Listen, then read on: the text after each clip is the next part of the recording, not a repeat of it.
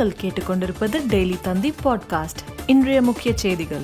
நாளை முதல் பெட்ரோல் விலை லிட்டருக்கு மூன்று ரூபாய் குறைப்பு. ஐந்து சவரன் கடன் பற்றிய விவரங்களை சேகரிக்கவும் தமிழக அரசு உத்தரவு. ஆயிரம் ரூபாய் உரிமை தொகைக்காக ரேஷன் கார்டுகளில் குடும்ப தலைவரின் பெயரை மாற்ற தேவையில்லை.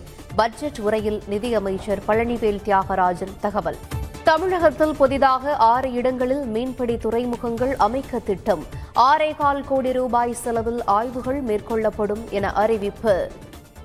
மக்களுக்கு டிமிக்கி கொடுக்கும் பட்ஜெட் என முன்னாள் அமைச்சர் ஜெயக்குமார் விமர்சனம். விரைவில் பேருந்து மற்றும் மின்சார கட்டணம் உயரும் எனவும் கணிப்பு. இனிப்பு புளிப்பு கசப்பு கலந்த கலவையாக தமிழக பட்ஜெட் உள்ளது. பாமக நிறுவனர் ராமதாஸ் கருத்து. நாடு முழுவதும் பிளாஸ்டிக் பொருட்களுக்கு தடை. அடுத்த ஆண்டு ஜூலை ஒன்று முதல் அமலுக்கு வருவதாக மத்திய அரசு அறிவிப்பு. மேலும் செய்திகளுக்கு டெய்லி தந்தி டாட் காமை பாருங்கள்.